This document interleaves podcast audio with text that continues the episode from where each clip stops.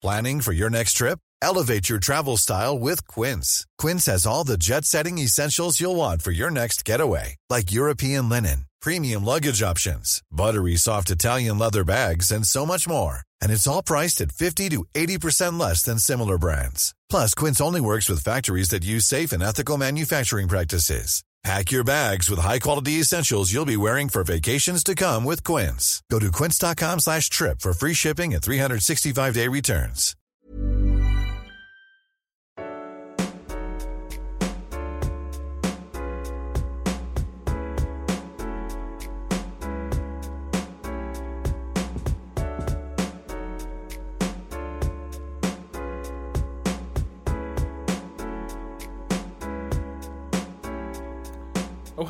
It's Thursday, and it's time to welcome you to Waypoints, where the Waypoint staff and friends take a break to nerd out and deep dive on the culture, art, and entertainment that's been inspiring and provoking us lately. Gather around the table this Thursday, we've got Patrick Klepek. Uh, I'm ready to clap at 43. All right. That was uh, me. I I was clapped. ready. I That got was it. early. Uh, I think meant age 43, uh, so I was like settling in. I got, you know, I got a, I got a few beverages here. Uh, I can wait, I can wait you out. Uh, and we're, we're also I joined thought- by Austin Walker. I thought Patrick meant he was ready to clap for the 43rd president of these United States, George W. Bush. And I was like, wow, Patrick, that's. You picked the day, I guess. Wrong Bush, but. Uh, So, so extraordinary to become the second, the, the, the son of a president, becoming president yourself. It's it's Yeah, um, how yeah. remarkable do you have to be? an American Uh, dream, honestly. It yeah. Really. You know, speaks to the our our our uh, our values, our our belief in family, uh, wealth passing from father to son, um, access to power being limited to only those who already have it. Cheers. Happy Thursday. Happy Volunteer Day. Happy Volunteer Day. Uh, whew, how do we get this back on track? Well, uh, speaking of upper crust asshole shitbags, uh, I have been Jesus spe- I'm spending the weekend. No, I'm talking. I'm mostly talking about W. Mostly talking about W, who I think we can basically agree is a shithead fail son who the country spent years like gaslighting Yeah, itself into yeah, believing uh-huh. had some sort of marginal competence. Uh, anyway, I have been spending the uh, weekend watching Ordeal by Innocence, uh, which is an Agatha Christie adaptation and takes all those classic tropes of uh, a lot of Christie mysteries, but a lot of like British detective fiction where you have the the country house full of like rich dirtbags all gathered together and at least one of them gets murdered, and everyone is so terrible, or has such a good motivation, or both, that they could all be suspects. And this is one of my favorite things. I live for this kind of story, uh, for this kind of TV show. This is what I grew up on in a lot of ways. David Suchet as Hercule Poirot uh, was my guy.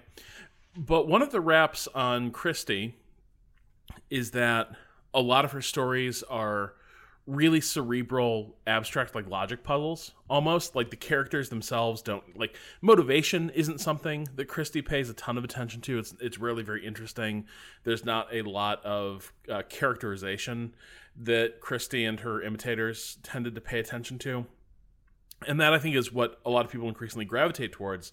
So what I think is cool about uh, this adaptation of Ordeal by Innocence, uh, which was written by Sarah Phelps and directed by Sandra Goldbacher, is that fundamentally they're trying to adapt the story, but also revise it in line with kind of our expectations for what good storytelling, and particularly like what prestige TV storytelling looks like in in 2018. Uh, and so that's kind of what I spent my last uh, my last weekend uh, enjoying, and I just decided to give it a shot because it's been a while since I've seen anything in this vein, and I was surprised by how much I enjoyed it, in spite of it being in some ways almost paint by numbers. the uh, it was one of my favorite things about the the. I only watched the first episode. One thing we should mention: it's only three episodes, so it's yeah, like you can blow through. this I is- blew through and it they're- all they're- last night. yeah, like it's it's an easy dive in in an era where like, oh, here's another good show that I don't have 12 hours for. Like this one is actually one you could burn through in an evening. Um, like I'm not familiar at all with Agatha Christie, um, and murder mystery is not necessarily like something I spend a lot of time in as sort of like a subgenre. But like as a horror fan, like I am like intimately familiar with like paint by numbers and then appro- mm. appreciating paint by numbers and that genre work that knows it's in paint by numbers and doesn't necessarily subvert it it's just interested in doing it really well and mm-hmm. and having fun with the people who kind of know what they're in for but not ex- at the expense of people who don't know what they're in for right? Like it ends up working on on multiple levels. And the one of the the, the early sort of like signs that I really enjoyed was the the music. The music is a really fun character, especially in the first episode, in which like within the first couple of minutes you get the like fucking foreboding like da na na na na like you're like someone is bad here, but it's not really indicating who. and at first you're like, oh, like they're hinting to like this person's bad. And then it's just every character as they get like their moment gets the evil little it's just this one little thematic uh, a bit that's like 30 45 seconds long and it plays for everyone and every time it happens just like the biggest smile on my face is you realize like oh like they all could have gotten together and murdered this woman together for all we know like Yep. Which- they're all bad Which is the supposed- solution to Christie's most famous mystery. Yes. By Oh, the way, she is not above Yes. the. Here's why you couldn't figure this one out. Yeah. They all did it. They're all murderers, jerk. Um, and they and they're probably right to have done it. Also, uh, Christie's good. I you know I grew up reading a lot of Agatha Christie, um, and then fell off completely. Like, my like middle school era through junior high was getting into detective fiction, um, and then somewhere in high school I moved from Christie to American kind of hardboiled detectives, and fell off, and then came back to hardboiled uh, detective fiction in college by way of an incredible teacher. She was like she was like one of the best experts on F. Scott Fitzgerald, and then also loved writing and teaching about hardboiled hardboiled detective fiction and film noir. She was like one of my favorite professors ever. Um, and somewhere along the way, I just forgot how much I love a good ass mystery. Um, because hardboiled detective fiction is less about the mystery and more about the characters and more about the corruption and more about the, the feeling of being buried under something so much bigger than you that like somewhere along the way sure you solve a mystery but really what you solved was figuring out how terrible people are you know? Um, and uh, that has clearly had an effect on me. But going back to christie i've gone back a couple of times in the last few years um, it has been really fun and and ordeal by innocence is interesting because from what I remember and what I've read of the original story, this takes a lot of diversions from it. Um, I was reading that the original book was thought of as being kind of cynical for Christie, like like in terms of the notion of solving the mystery, having a sense of like hopefulness and a sense of like ah yes the, the the ingenious detective is here and there is something beautiful in the in the act of detection even as the crime itself is grisly. Um, and I feel like Ordeal by Innocence the TV series is really grappling with that. Like this is a show that like Patrick says like has a lot has has moments where it's like man this whole family fucking sucks. Like everyone here is the worst. There's no one for me to, to, to like root for. But bit by bit the thing that's interesting is all of the characters unpeel like an onion. And what you find underneath is that some of them are people you really want to squash and some of them are people you start rooting for even if they still have their own flaws. And, and i really enjoyed that that part of the show for sure. Yeah, I think one of the things that a difficult trick with a show like this is I think a lot of TV shows, a lot of films, it is important and generally it's good policy to give the audience somebody they want to root for, somebody worth cheering for. What is at first the most interesting thing about Ordeal by Innocence is the degree to which it discards that role and is more than happy giving you a slate of characters who by the end of that first episode not only did I believe all of them were capable of murder, I was also starting to root for them to start taking each other out. Right. Like I really wanted like the end of that first episode, I was like, all right, let's seal this manor house up, give everyone a gun or a knife or something, and just see what happens. Just set, just set a this series in the purge and like it, it Yeah. slots right in I mean, the thing is, like, said it even within Christie's own work, the the like, and then there were none style of, all right, you start with a group of ten people, and bit by bit by bit, there are two left, and it's like, well, uh oh, one of them is probably a killer, um, and and I expected that, I expected this to become that show, and instead, it becomes a show that is about uh, a certain sort of mid-century trauma that is about uh, kind of everything ranging from sexual misconduct and and sexual and rape like so straight up know that that's one of those topics that's going to be dealt with in this show, um, though not depicted in a in a particularly in, in, not depicted at all, just kind of alluded to. Um, to uh, uh, you know trauma around living through the Cold War and living through the the rise of, of nuclear warfare. Um, but all still completely and always grounded in someone got killed, who did it, and also this house still feels dangerous. Am I about to get killed? Um, and that really gives it a very interesting and weird energy um, that, that I think it pays off in the end. I think one of the the other things that's worth noting here is uh, so to give you a little background on what the story even is. Uh, so when things sort of kick off, uh, we we begin sort of with the death of the family matriarch, uh, who is uh, a woman named Rachel, Rachel Ar- Argyle, and played by Anna Chancellor, who's a great character actress. She was one of the stars of uh, The Hour, which was another great British mystery series. But she's sort of portrayed as this almost like saintly figure. Uh, but for some reason, all her children kind of seem to resent and even hate her a uh, year after her death and seem uh, very, very conflicted about their feelings about her and their upbringing. The other notable thing is they're pretty much all adoptees. Uh, the, the implications to be at least a number of them are uh, perhaps like war orphans uh, that, that she took in uh, during during the Blitz or in the wake of the Blitz. Uh, but she so she's got this like large family of of adopted children, all of whom were clearly like cared for and given a lot of opportunities as they grew up, but all of whom seem to carry a great deal of psychological scarring uh, from their time in that family. And the greatest scar of all is that in the opening minutes of the first episode, uh, the trouble, the troublemaker of the family, Jack Argyle, uh, or Argyle.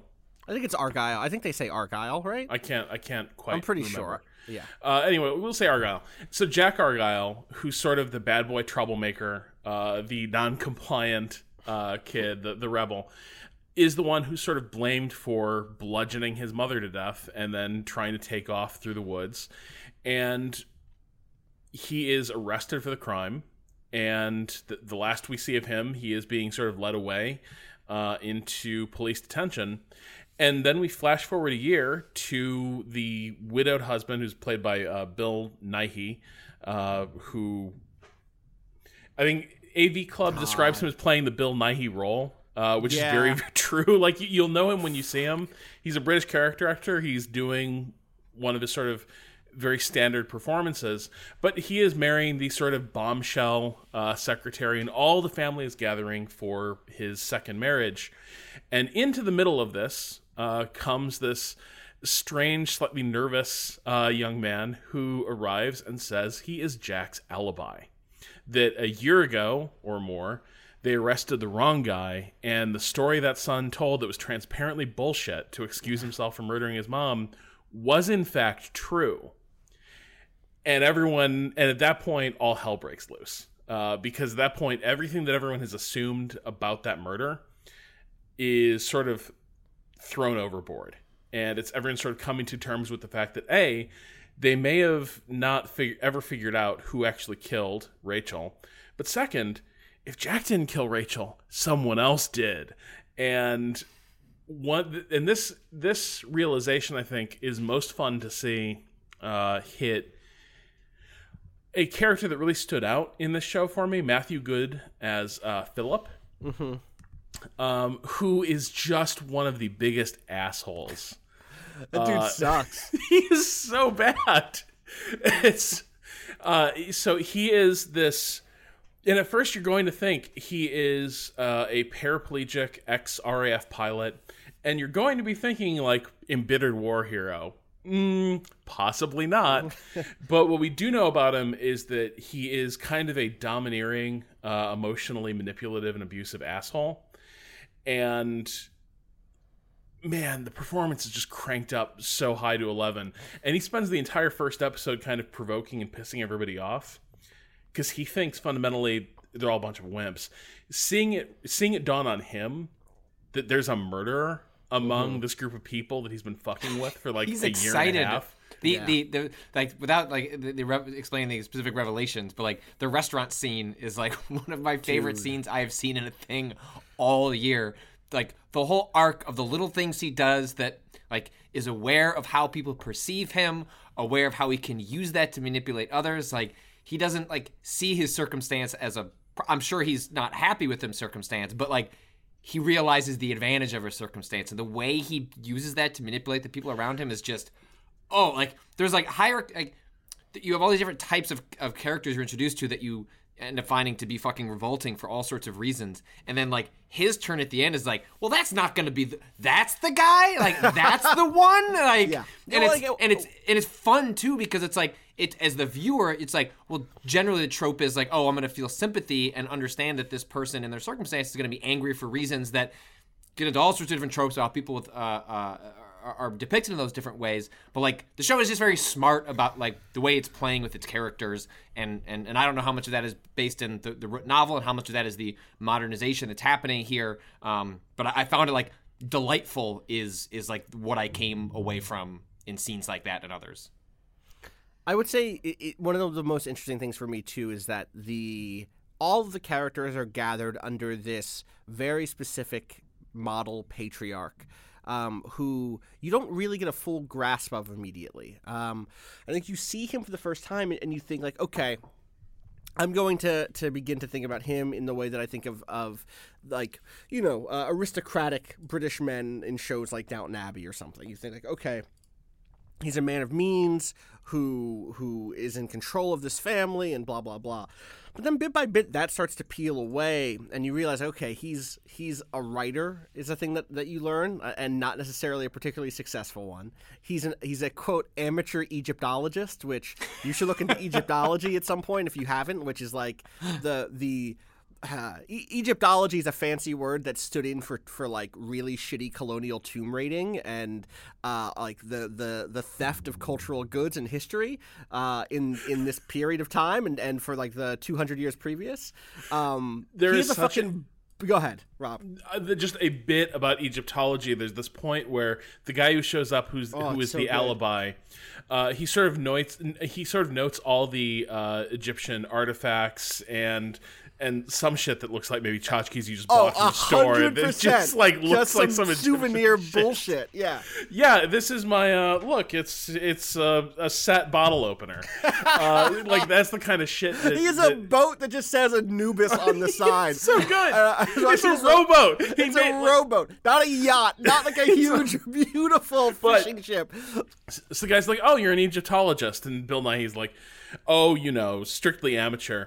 And the guy who is a accredited scientist just sort of smiles and is like, "Well, aren't they all amateurs?" And immediately, like, just the temperature in the room just like drops like Yeah. ten degrees. Okay, well, anyway, I'm here to tell you about how your son is innocent. Actually, um, the the thing that I want to go with that though is like underneath that patriarch are all of these people who fall into all of these different marginalized categories, uh, either through their their their relationship with their mental health. There uh, there is one adoptee who is uh, black um, and and a woman. Uh, there is, like you said, the the uh, husband of one of one of the adoptees into this family is was uh, injured in the in the war and is Nope. uh, was not injured. Sorry, you're right. Not injured in the war. You're right. Sorry, was injured after the war. Uh, and But he'll let wound you think he was. He will absolutely make let you think that he was. Yeah, that that, that he was injured in the war. Uh, was injured after the war. Is in is in a, a wheelchair. Um, and this isn't necessarily a show about how it isn't really about how those identities interlink um, or the or, or trying to determine a uh, any sort of like uh, uh, proprietary or, or any sort of uh, dominance between like oh well this character is is you know in a much worse uh, more marginalized place and therefore that is the, the the person whose identity needs to be the most important or something like that. It, instead it does use these things to characterize their individual traumas over time. And so when a character who has dealt with sexual assault is is on screen and is interacting with someone who has been uh, marked by her race, and so who takes who takes uh, extra, uh, you know, who, who who has had extra pressure put on her to be prim and proper in a specific way to move through certain spaces. You can see those aspects of those characters interacting, but but it's not. It doesn't ever just boil down to that to those those elements of their relationships or their their identities. Well, and I think something that this genre can fall into very, very easily is it becomes very broad class satire. And I think like Gosford Park is maybe your perfect, uh, you know, exemplar of this. Uh, and it's a very meta uh, class sat- satire as well. It's it's a it's a Robert Altman movie making a movie about this kind of British uh, mystery, but it works because these things like it it is basically you are literalizing things about class relations and odd the odd conventions of this uh, class of sort of inherited wealth and the people who surround them and have surrounded them for generations uh, in an older model of British society. What this one does differently that I that I appreciate is it has that specificity you're talking about, Austin, where these people aren't just like sock puppets who like bear their No. like their class marker and then that one other trait that, that that is then meant to inform their character. What this series does across three episodes that I that ends up getting me on side with a lot of these characters, these people I kind of disliked at the start, I'm kind of rooting for a lot of them by the end. Some of them become unlikely heroes of the story. And I think one of the reasons it does that is it shows the violence worked on a lot of these pe- a lot of these people, a lot of these kids in trying to get them to fit these very rigid uh, molds and so the social relations and the ways that kind of required this like the grinding away or the grinding down of their individuality and their emotional needs. And i think that's what the story ultimately turns into is uh what is the what is the cost long term and what sort of people inflict uh, this kind of psychological and emotional violence to try and reproduce sort of your perfect aristocratic son or daughter Yeah. um, it tells a lot of that stuff in a, a format that I've seen used plenty of times, which is the the use of like flashback. Obviously, is it's not new to cinema or to television, um, but it does it here in a pretty evocative way, where it it has kind of three kind of markers in time. It has the the contemporary stuff, the stuff that's happening in you know uh, in the the action of the the major story right now, the guy coming to the house, etc. It has the night of the murder, whose events you see from different perspectives, bit by bit, uh, over the course of the three episodes, until you have a, a firmer understanding of what happened that night and how the emotional states you see depicted early on are developed through context is really clever and really smart in terms of like, okay, why are they upset in this scene? Why are they like this in this scene? Oh, okay, that means that the okay, I thought this character was pissed off about A, but really now we know that they were still reacting to B cool okay and then it goes further back to when they were kids basically and that's a, a, a broader window of time but it weaves between those three things so well to create an effect that is not too dissimilar from the way big important moments in our own lives sometimes work. When like you see someone who you've been rivals with for years get a new job and you're like man fuck off. You were so rude to me on the night of that party.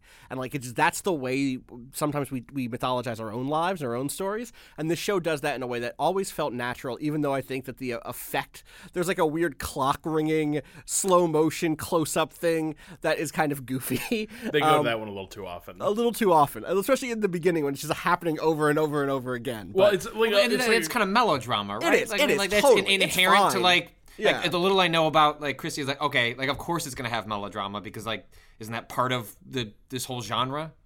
It can be. It can be. It's fine. It, it doesn't take it away from. from it doesn't.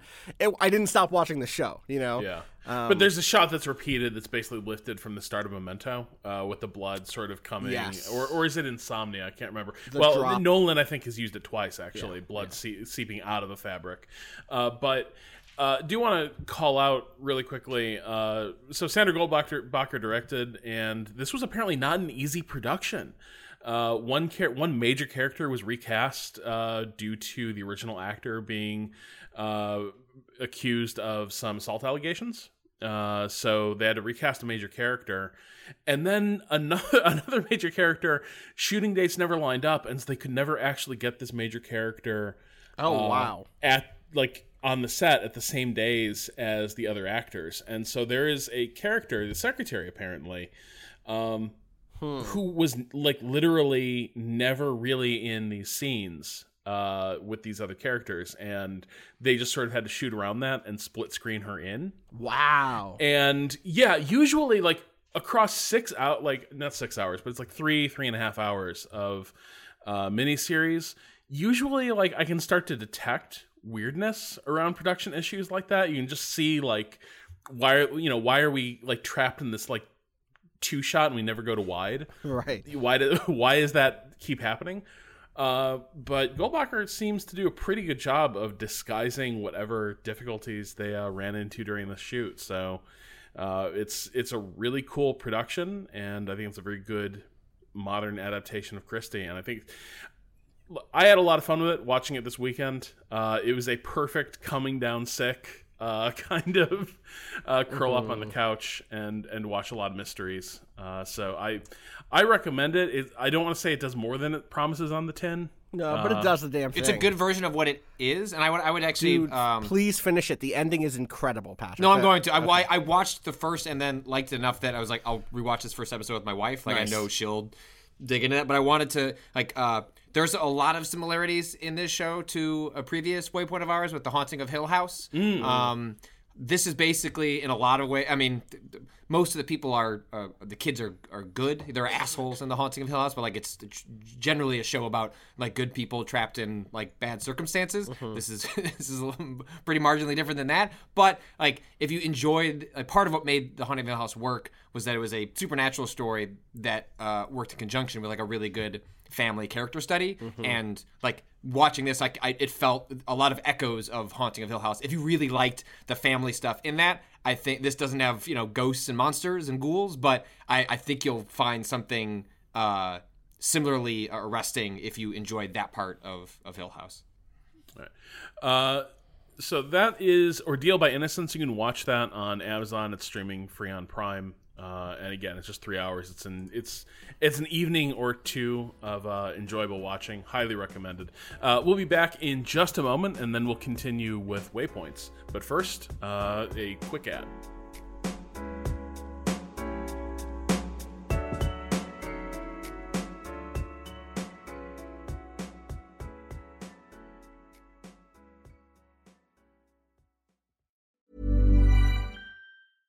When it comes to your finances, you think you've done it all. You've saved, you've researched, and you've invested all that you can.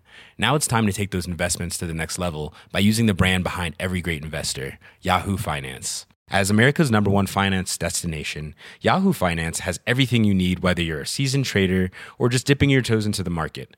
Join the millions of investors who trust Yahoo Finance to guide them on their financial journey.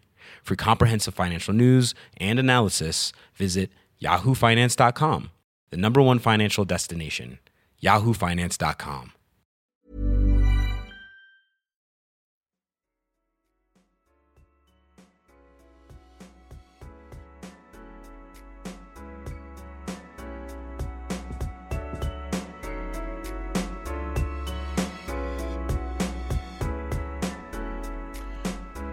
So speaking of ways you can traumatize your children, uh, Patrick, Oh, uh, buddy. you, Do I- you Rob, Rob, just do it. I, I, I erased it, but like, what did you originally write in here? Uh, uh, I'm, I'm, can I scroll up far enough, fast enough? I can pull up. We got this is in Google yeah, here we go. Segment two. Uh, after the break, as, as as Rob put in the in the document, let Patrick feed Jessica at school, and then link to this piece. Um, it's actually the second piece. I didn't realize this until uh, I hadn't looked at the byline until I did, uh, sat down to reread it. Um, uh, it's a piece called uh, "The Controversy Over Parents Who Eat Lunch with Children at School" uh, by Taylor Lorenz. with their Yeah, children, crucial with their children. Yeah. Uh huh. Yes, that is a cru- crucial distinction. Written by Taylor Lorenz, and uh, a previous uh, Waypoint uh, also was an article of hers uh, about sort of harassment and bullying uh, and social stigmatization of, of on Instagram, uh, which is an equally uh, good and interesting piece um, from some weeks back. Uh, and yeah, so like this is uh, building off of uh, an Associated Press story. Um, in which there was a uh, school in da, da, da, in Connecticut uh, Darien, I believe is. I'm not sure. I'm not sure exactly how you pronounce it, but in, in Connecticut, in a, in upper class like you know, median income 200 plus, 200,000 plus um, per family, uh, in which there was such a run on parents going to eat lunch with their kids at school. And this is not just once a month, once a quarter, once a year. This is like a, a thing where parents are coming multiple days in a row, most of the week, like, uh, you know, 10 to 15 parents coming in and wanting to eat lunch with their kids. And so Taylor's piece is sort of a broader look.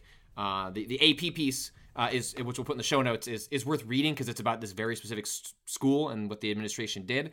And then Taylor's piece is sort of a broader uh, look at this trend, which I didn't realize was a trend, but apparently it has become a trend that goes kind of part and parcel with a more encouraging trend, which is that like parents are like there are studies finding that parents are becoming much more active and involved in their children's like academic lives in which they are showing up to like parent teacher conferences they are coming to events like they're, they're getting involved in the way that uh sounds like encouraging and positive but they're also coming and eating lunch with them and it's causing all sorts of social disruptions. The piece talks less about like the way that might ostracize a child from a social dynamic and more the way that parents introduce new social dynamics like bringing pizza for their kids and their friends when everyone else is eating, you know, whatever glop is being given out in the school cafeteria. It's parents coming in and like intruding on, and well, I guess intruding on social dynamics, like trying to learn like who are their kids friends with, like who are they having trouble with. Um, one parent who says like, well, my kid doesn't know how to open their milk very well, so I come in and I'm open the milk for them,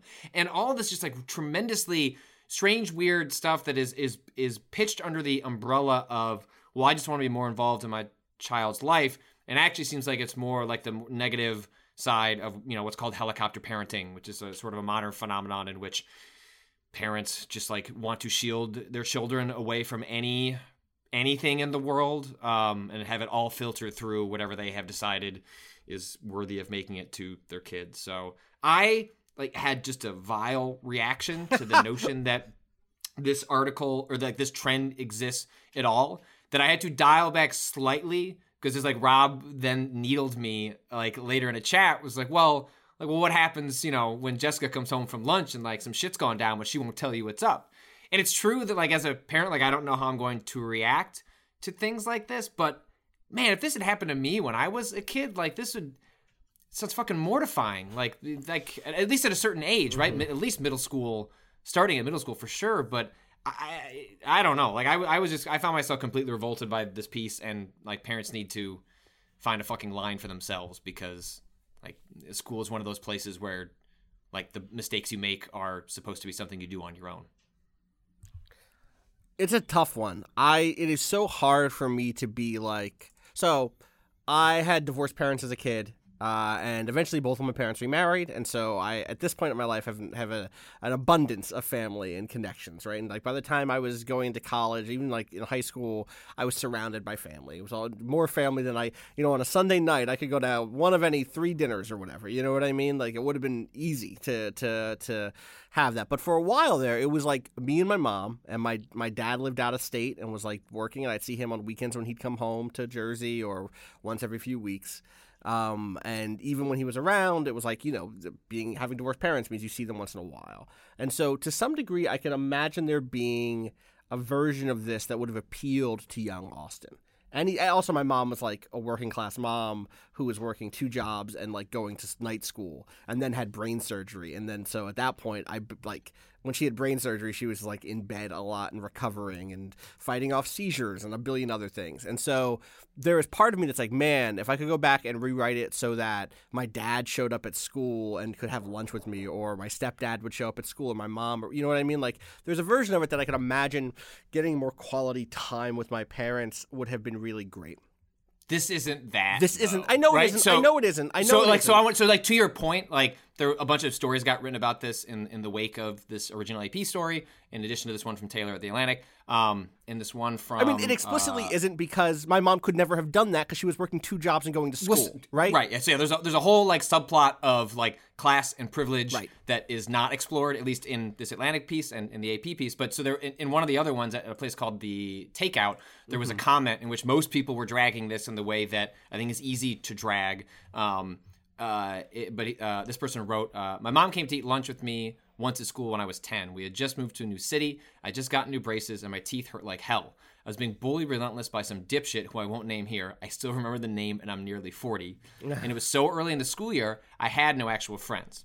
I understand those are some pretty extreme circumstances all rolled into one giant ball, but just because someone is 10 doesn't mean they don't need their parent at lunch once in a while. Which I think like that's like one thing I want to like separate out from here. I think like the revolt is over uh like very handsy parents that are not allowing their children to live their own lives Right. and are getting involved to a degree that they are both trying to over uh, protect and often living a new life through their children Yes. um, that is different, fundamentally different from recognizing that your child needs attention, that every once in a while, like it is worthwhile to like skirt around like social norms and things like that. Like, so I want to like make sure that like I, I wanted to highlight that Yes, comment, yes. and your story is interesting because I want to make sure that like I'm not like every rule is meant to be bent and broken if like the circumstances are, are right and they're not they're, they're there are reasons why a parent would want to do something like this and should do something like this like these are very specific types of parents that i think are causing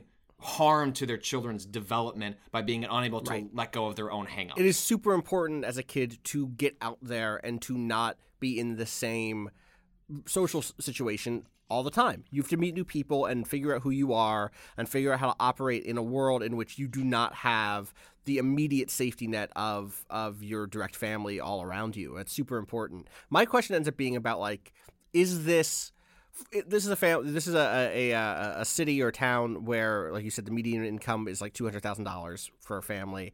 I'm curious like for me the ideal is a, a- a- a- an 8-year-old goes to school, spends time at school with teachers with uh, with their peers, comes home and still gets to spend time with their family. I'm curious Right. is this professional life like is this something like they're not getting quality time at home or is this literally just parents who don't want to let go and who are both seeing their their kids at even in the evenings and at night and also like and I'm going to be there at lunch too cuz that is like the worst possible version of this that skews me out the absolute most the the version of it where it's like well you know mom or dad has to go to is working late again and so they're going Right. to sneak into school that part still sucks but that sucks for this and other more and more, pa- more most parents both parents are working these days Right, right, like, so it's exactly. like there there are lots of situations where you know uh, you know my- our my my own family you know both my wife and I both work full time and have to work super hard to Right. make sure you you have that time and this is before my child is old enough to be in you know events every day Right. um, and has homework and stuff like that but Rob I know you've wanted to say something No, I, I- I just think um, the the feeling I get is that this is like there's there are more and more people working from home. There are more and more people with like flex time, and so I do kind of, like I think a subtext of this article is that predominantly who's doing this are people who have like spending time with your kid in this way is another luxury item. It is a luxury item you can afford as a parent. It, it that that is sort of the subtext when you see things about they're bringing, they're trying to buy lunch for the kids' friends. They're trying to bring in special lunches. Uh, so the implication, to me at least, is for the most part, the people who are interested in doing this uh, are fairly well off, who have decent, you know, white collar jobs, probably with flex time, work from home. Um, the the thing that I struggle with is I internalized so much when I was a kid in school about you just don't tell just don't talk to your parents. Your parents are basically the cops, right? And you do not talk to you don't talk to teachers, you don't talk to hall monitors, you do not talk to your parents. You handle your shit. And I took a kind of pride in that, right? Like I was, you know, by the age of 10, 11 years old, I was an independent actor within school, right? You know, I kept my own counsel. I obeyed the rules, that kind of thing. The thing is, that also let me put up with a lot of stuff I probably shouldn't have. Right? You know, you know what I mean? Like, they, like the thing is, when you have people who are like fucking relentlessly coming for you, uh, you know, I didn't so much have problems with bullies, but I had friends who got on the wrong side of bullies, and I would get pulled into that shit all the Yeah. time. And suddenly, it's me that they're coming for, and I would just keep that under the radar. And my parents would never know, you know, why was I so antsy? Why was I so intense heading into school on a given morning, right? Why did I come home and I was just like pissed off and wouldn't speak? And in retrospect, I should have been a lot more socialized to think involving my parents in my education and my life in school was an okay and healthy thing. I should not have become someone who abetted a a juvenile culture of uh, cover-ups and uh, you know quiet terror and abuse. And so when I see a story like this, on the one hand, there's a part of me that like reacts viscerally to, no, mom, no, get out. But there's this other part of me that sees that reaction and hears in it the standard boomer back in my day kids didn't you know that kind of judgmental nonsense about how being treated like shit and abandoned by your parents and neglected by your educators was somehow okay or normal and made people better or stronger in some way rather than just damaged So it's it's interesting. So, you know, as a relatively new parent, you know, two and a half years or so uh, now, one of the patterns I've noticed amongst uh, my friends is is especially true amongst the men, um, in which like my father, my father's father, like the like the what it meant to be a dad is like shifting a lot. There are a lot of uh, uh, folks in, in the father role that want to actually be a co-parent, that want to be sort of involved, and I think even I think this this dynamic is, is true of both mothers and fathers where you fall on the spectrum. People don't want to just be parents; they want to be friends with their kid. That's often something that happens like later in life, right? Like when the dynamic shifts as everyone becomes their own independent actor, but it's something that less happens when the children are young. And so just as a father, like I want, you know, I looked at what my father did and didn't do. Um, I hear that through my mother of like, you know, you know, my dad wasn't really changing diapers, doing stuff like that. Mean, he was working. My mom was a stay-at-home mom. There were certain gender dynamics and stereotypes um, at play there. Um, but like, I didn't want that. Like, I wanted to be involved. I want to be in the trenches. I want to be doing all the things that I think a parent really should be involved in. I think part of that is, and I think in, in tied into that is this sense amongst uh, parents of a certain generation, of this generation, who want to be deeply involved in their kids' lives because they didn't really get a lot of that from their own parents, and recognize there's a gap there that should be that should be filled. And then this is where I think that's where helicopter parenting spins off from is when that goes too far. When is realizing that um, there are certain things that you know kids have to do on their own. The kids need to have be given certain freedoms. And then there's also this line where like you want to be ki- your kid's friend, you want to be genuinely a friend to them, but like how does that change? What does that mean? Like where are the lines on that? And like recognizing where those lines are, especially once it's not only that like you're friends to them, like they become your friend, and then like letting go of those things, realizing when that has becomes toxic is probably like difficult to find the lines on. So I think like there are deeply like ge- often genuinely good reasons that like there can be like the helicopter parenting where people just can't fucking let it go. But I think probably more often than not, there are people that just like crave a connection with their kid and don't know when to to sever that connection or because it is both it's probably more painful to the parent than it is to the kid but the parent rationalizes to themselves that it's actually about the kid when it's really more about themselves. I would tell you all about how i started collecting protection money in elementary school. Rob, i'm gonna have to go get a beer uh, and then rob you can start. me? why are you gonna do this? Rob, please patrick elaborate. get your beer it it's Wednesday. yeah Happy Volunteer Day, everybody. Patrick left. people sure volunteer their cash to me all right i'm good okay so my memories of this are very spotty I'm so nervous. like I don't remember like this made so little impression on me that my mom is the only one who remembers this. In the middle to late of grade school, uh, I started coming home with extra money. And to the point like I like I, I would be sent off every day with a buck twenty five for school lunch money. Uh, that's what it was back then. And I would come home with like six, seven bucks. A lot of it in quarters. that's a lot of money Yeah. And my mom was like, What the hell's going on? And I was like, Well, so these kids keep like at lunch, like I heard, like I can barely get any food because kids keep giving me money to stand by them in line. And my mom was like, "What?" And I was like, "I don't know. Like they just they give me money and I stand by them in line. They get their food. We go to their table, and then I go stand with somebody else in line." Rob, So here's the thing you need to know. I never had a growth spurt. I was always like about a head taller Uh-huh. and like 20, 25 pounds bigger than anyone in my grade. Which meant I was bigger than most of the kids in the grade above. And as big as or bigger than some of the kids a grade above that.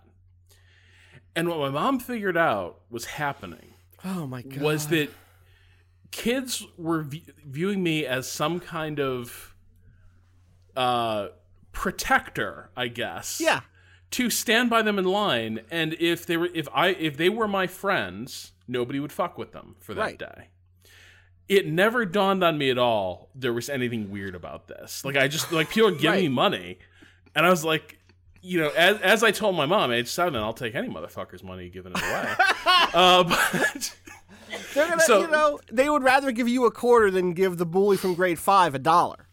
The invisible Yeah. hand works, Rob. This, is you, this is the thing. Rob, the invisible fist, Zacny.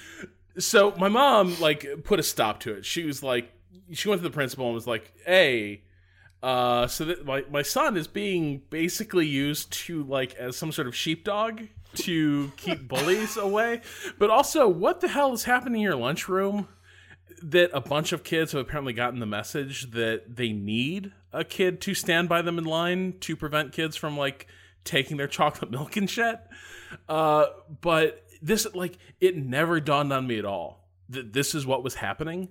I just sort of accepted that eh, people want to give me money, I'll stand by them in line, walk them to their table, and uh, and and go back. And I've always sort of wondered where the hell would that like. I've always sort of lived like, was I secretly the bully? I've always sort of wondered that. I don't think I Yeah. was. I'd remember that. But also, what would have happened if my mom hadn't put a stop to it? Yeah. Would you have Like, 'cause Because it would have had to, it, yeah, there would have had to be some sort of climax to this, and it wouldn't have, and it would have resulted in a fight. Or Rob, are you thinking you could have gamed it? Are you thinking you could have found the line to walk so that you l- Would you? But then would you? Would you have started paying off the bullies? Like, all right, look, look, look, look, look. I'm gonna cut you into my game, and we all profit. Oh shit. Rob just had to leave to get a drink. Or I don't Rob- Rob said one one one second, one second, one second and walked away. I don't know where he's going. I can see a beautiful. He's gonna go find a bag of quarters. I know. It's like, well, actually, folks, I did. Boom. He's gonna come back with Wealth of Nations. Is what he's gonna do. He's gonna come back with a big hardcover.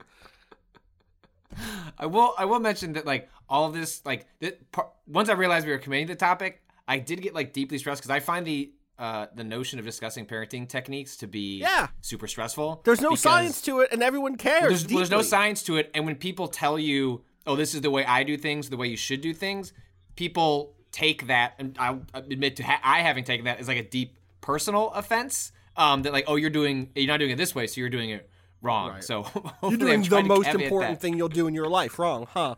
Okay, yeah, Yeah. that's one way to do it, I guess. Rob, Rob's back. I'm just still haunted by the idea that I could have been like a 10, 12 year old gang leader. Basically, I could have I could have been Don Corleone of my elementary school. Who was gonna fuck with you?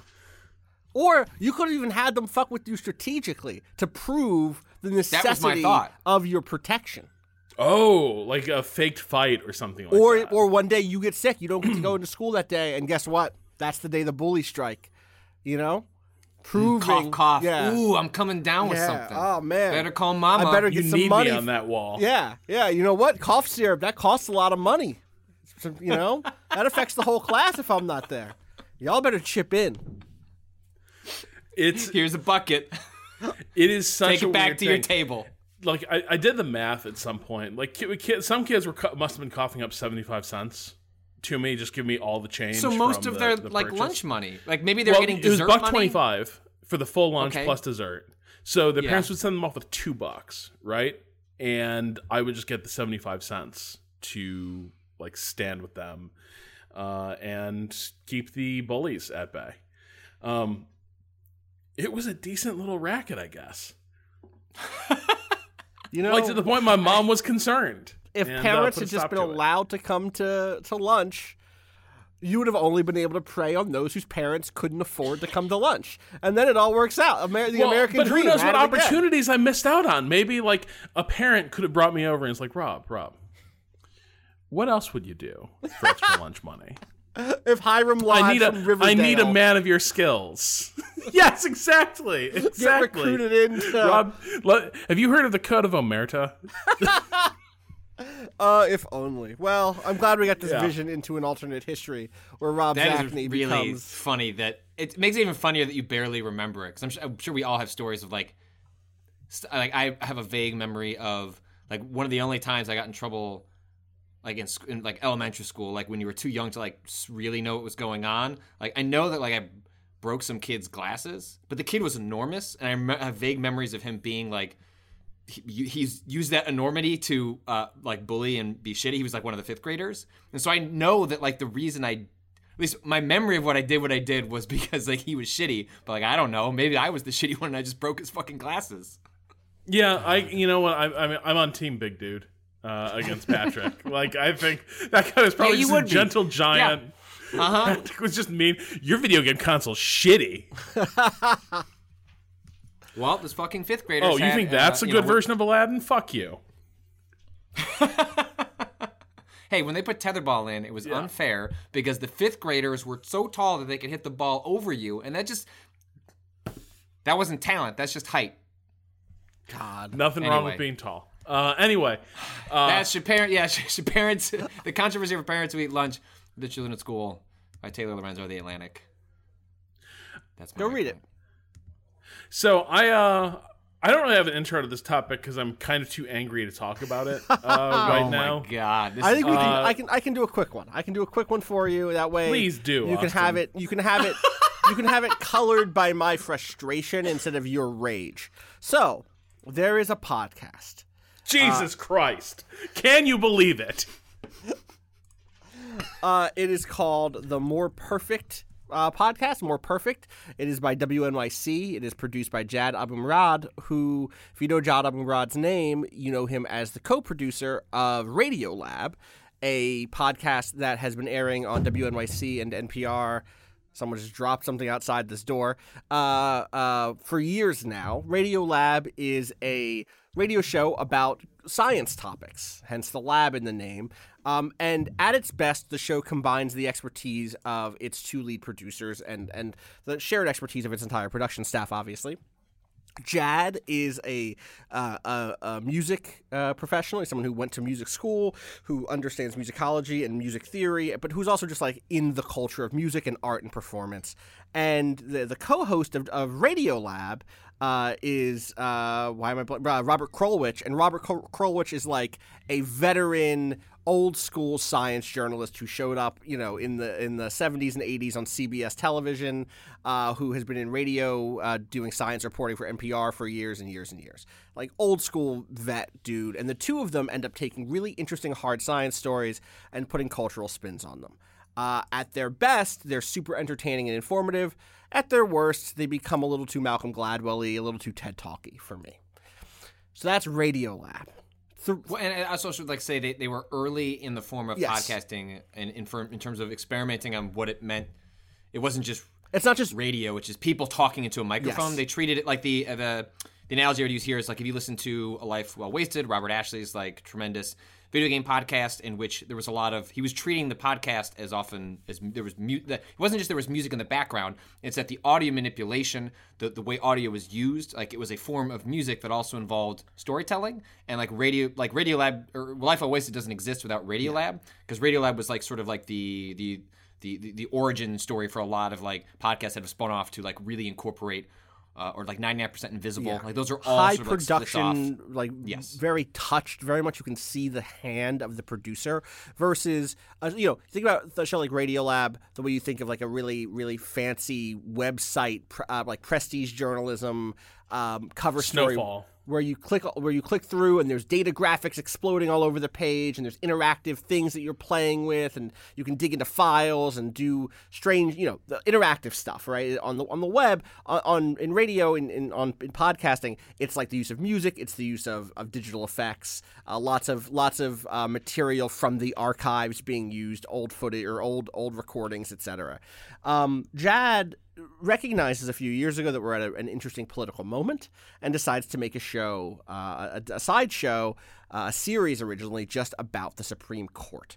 The first season of More Perfect is focused on the history of the Supreme Court, gives a, a, focus on a couple of landmark cases, things that would, would set the stage for, you know, centuries of Supreme Court rulings and help you come to understand what the Supreme Court is in a material way by way of good, interesting magazine style radio stories with this touch of Radiolab style heavy production.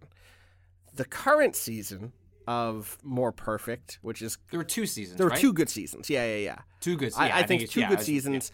Um, they're in the third season now, and I sent you a message probably. I, so I originally remember leaving jury duty and listening to an episode of this and going, I have to do a waypoint about more perfect. Are we allowed to do waypoints about things I'm furious about? Then about a month after that, I did. I sent y'all a message on Discord that was like, I have to. I have to do this. We have to talk about more perfect. Uh, we won't be recording waypoints for a bit, but man, do I want to slam more perfect for dropping the ball this year. This year's season of More Perfect, instead of just being good radio stories about the Supreme Court, is framed around this concept of a concept album. Uh, it is it is pitched at the beginning of every episode, or at least the, the beginning of the. Rob is Rob is just staring at the ceiling, doing all that he can.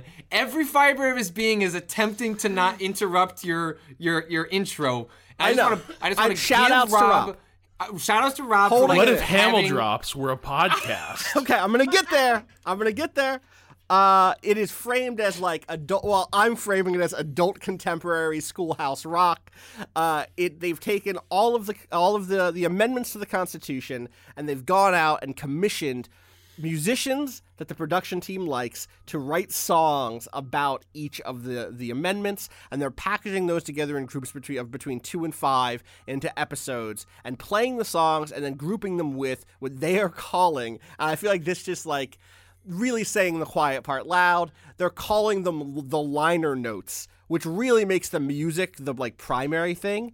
And the thing is, Rob, Rob, Rob is is left- ducked below the Rob- camera at this. We might be doing push-ups. Rob decided he's actually he's actually just gonna go collect quarters. that you know what? That's that's probably fine. It sucks. It's so frustrating. I feel like they have dropped the ball on timeliness. Rob, can you hear me? Can you give me a thumbs up if you can hear me? He's giving me a thumbs up. He gave a, th- a hand just appeared from below the camera. Uh, they, they've dropped the ball on timeliness. Never has there been a more critical time in my lifetime to talk about the Supreme Court and educate listeners on the Supreme Court. Uh, they've dropped the ball in terms of production, giving giving way to their worst, most uh, most extreme, most They're a parody of themselves. yeah, it's a parody of this production team, which Uh, is a production like team I think is skilled and would like to steal from sometimes. Um, Um, yes. and it's just and fundamentally they're burying good shit under their their worst excesses, and it's so frustrating. Do you want to like like? Yeah, so here's- the one that's like probably so frustrating. Do you want to set this one up the, uh, from the most recent? Well, it's not No. the most recent episode anymore. I think there's been an episode. Oh, was there an nine, episode? But episode so eight. The most the, the episode I most recently listened to, episode episode eight. Eight, I uh, believe, yeah. is about uh, a couple of amendments that we don't hear a lot about. And one of them is about the. I'm already doing a better job than they are because I'm talking about the amendment right away. That's I'm already doing a better job than they are. Yep. They it is Uh-huh. about and uh, I don't remember the number of the amendment because I'm not I'm not good at these. It's the I, I do remember it's the Twelfth Amendment. I knew this, um, which is the one that sets up the system for electing a president with a, a, a, a vice president in a party. Base, basically, I'm very much summarizing here, but it's basically what it is. And they set it up by trying to to say like, hey, um, remember the 2016 election cycle? Do you remember like how much mudslinging there was?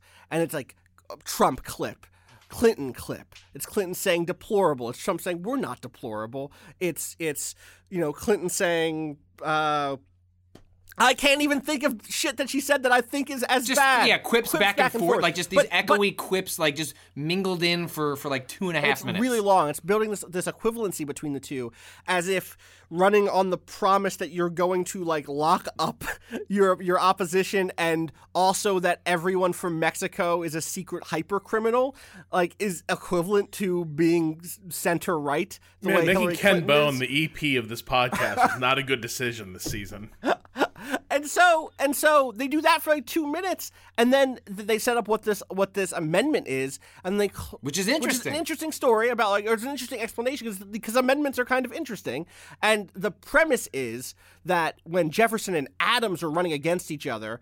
Uh, early on in this country's history, they were vitriolic against each other. They very quickly drop in some like really bad insults the two had against each other that are like shockingly Racist racist, and transphobic and- xenophobic, even for Yeah. even for, for like the time. I was like, which whoa, isn't whoa. marked. They're never like, yeah, those are we're gonna No. say some bad shit. They just go for it, and then they they end. The producer ends by saying like, what if we didn't have this this amendment? Maybe civility would have been saved. Think the exact quote is, I can't help but wonder. Wonder though if maybe in some small way this amendment fueled some of the hostility from the 2016 election. It took the pressure away to be civilized. Fuck you, it took the pressure away to be civilized. Fuck you for saying the pressure to be civilized. Like, motherfucker, this guy was coming down escalators saying that Mexico was sending its best rapists at us. Get a fucking grip.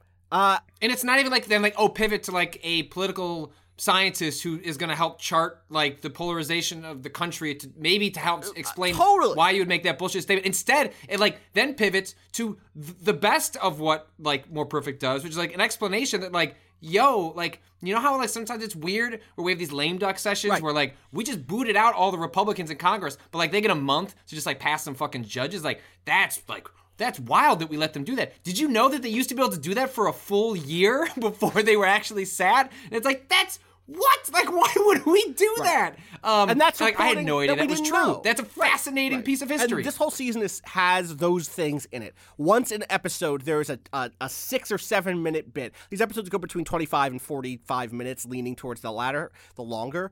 Um, every once in a while, in an episode, you're like, "Wow, that's a really interesting little factoid," or "Oh, that's a really interesting twelve minute long story." The story of the the the way um, the you know uh, women's vote is passed is kind of fascinating in the middle of the season. There there's a, a, a an episode fairly early on that is about uh, a, a case in which someone is detained without being told what their what their uh, crime is. That's fairly interesting. There, those moments exist, but they're few and far between. They are bookended with songs that are often goofy, that are often completely undercut any sort of seriousness.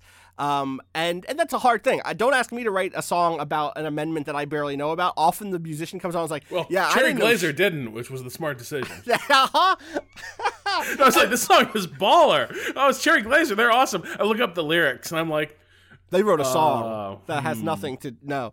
Um, and then and then that's all the best of it. The worst of it is the most navel gazy, bad metaphor, boiling down something very complicated, and instead of telling it to you in a reported story where what you're doing is looking at a case where this came up, or looking at a debate inside of the field of law, which is what previous seasons have successfully done. Now let's take one word and go talk to an astrophysicist Okay, yes, for I'm 15 coming over the minutes, boards. And then at the Come on, and, I'm and then at the ready? tag, you're in. okay. Talk about episode three. So, the thing that drives me absolutely up the wall about this podcast is that it is a podcast about the Constitution that is seemingly ignorant of the idea that the interpretation of the law is about political power and will.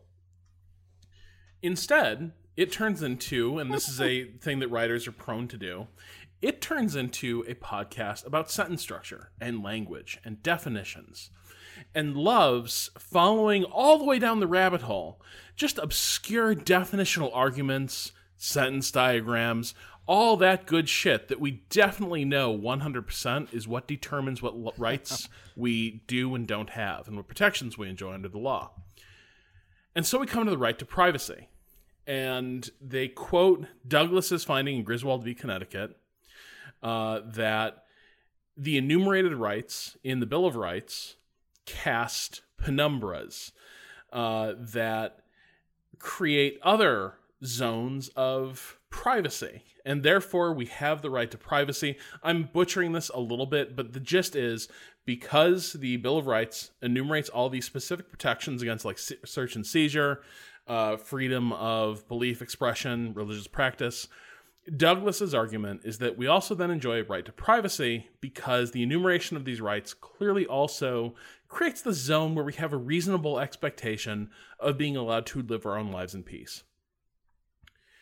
And what we do with that is we go to an astrophysicist and ask him about the astrophysical concept of penumbras and how they relate to eclipses, and to see if this can, uh, and apologies for this pun, but shed a little light Uh huh. Thank you. on what Douglas was driving at with his with his argument. The right to privacy and Griswold v. Connecticut are hotly contested topics. They are massively important. Roe v. Wade hangs upon this thread. But ultimately, and this is what this like podcast I think like badly misses and, and should sort of pay attention to, is that it is a product of a Supreme Court that is beginning to encounter social problems that our legislature, our country, our polity no longer have the capacity to meaningfully address. That we can't actually adapt the language of the Constitution to handle some of the problems we're beginning to encounter in society, like the fact that narrow majorities of people in states can apparently decide to ban women's access to birth control. right. And so you have someone like Douglas who feels like that just doesn't really make a lot of sense under the Constitution. That doesn't does that does that seem American to you? It really doesn't. Uh, and so he creates a rather novel interpretation of the Bill of Rights to argue that we have this right to privacy. But this is a political decision. This is a political ruling. And if you're framing this as, well, Douglas must have just been onto something about penumbras and the way the light flows from the sun across astral bodies. And I think you were actually doing a disservice to this topic Right. and to Right. the obligation you have to educate your listeners who are curious about these topics. Uh, when you present these arguments, these important things about what we can can't do as Americans, what protections we have, why these things are, you know, sometimes hinge on the appointment of one fucking shithead to the Supreme Court. when you present that as something that, well, Webster's dictionary defines penumbra as, when you do that, you are misrepresenting how the fucking law works and It how goes- it is enforced. it goes even. They did that with the the right to bear arms too. It's like they obsess over the fucking comma with like Oh. ignoring like. Okay, let's go to that one too. sorry. Wait, wait, wait, I'm gonna Tag, stay on penumbra for two seconds. For two seconds, because they do a second thing in that that is worse. We're just it's bad. It's just as bad, and they take it a step further, which is the end of that podcast. The end of that story is them just kind of luxuriating in the beauty of the penumbra, of the vagueness oh. of language. There is Maybe he just meant for It to opens on the fucking drug reference. Oh, it gets so spacey. it's so The sound of a fucking bong rip. like literally, there's a full, there's a mic put up to a fucking bong while somebody takes a huge hit off it, and it's like, whoa, man, the ninth, tenth, and eleventh amendments are just so spacey, even man. a life well wasted never did that. Even Robert Ashley. Yeah, Ashley. Babino couldn't bring himself Babino to do that do shit. Uh, the thing, the the um, the amazing thing there is there is such a there's a, a good version of that episode out there somewhere. There's a good episode that uses the word penumbra that even says here is what the dictionary definition is of penumbra, and then follows ways in which the vagueness therein has been used by political proponents, by people with power, to shift what is politically and legally uh, available action in this country, and they just eject from that entirely. Go ahead and talk about the gun, the gun one. Okay, so the gun one was especially infuriating because again they go to sentence diagramming, um, and a, a- they start with the classic a well-regulated militia being necessary. You know that that whole framing, the the parenthetical clause set off by commas, and they go into sentence diagramming land. What could it possibly have meant? Such a weird sentence, and like as if a copy editor or you know doing a line edit is really the person who's going to get to the bottom of this. What could it possibly have meant?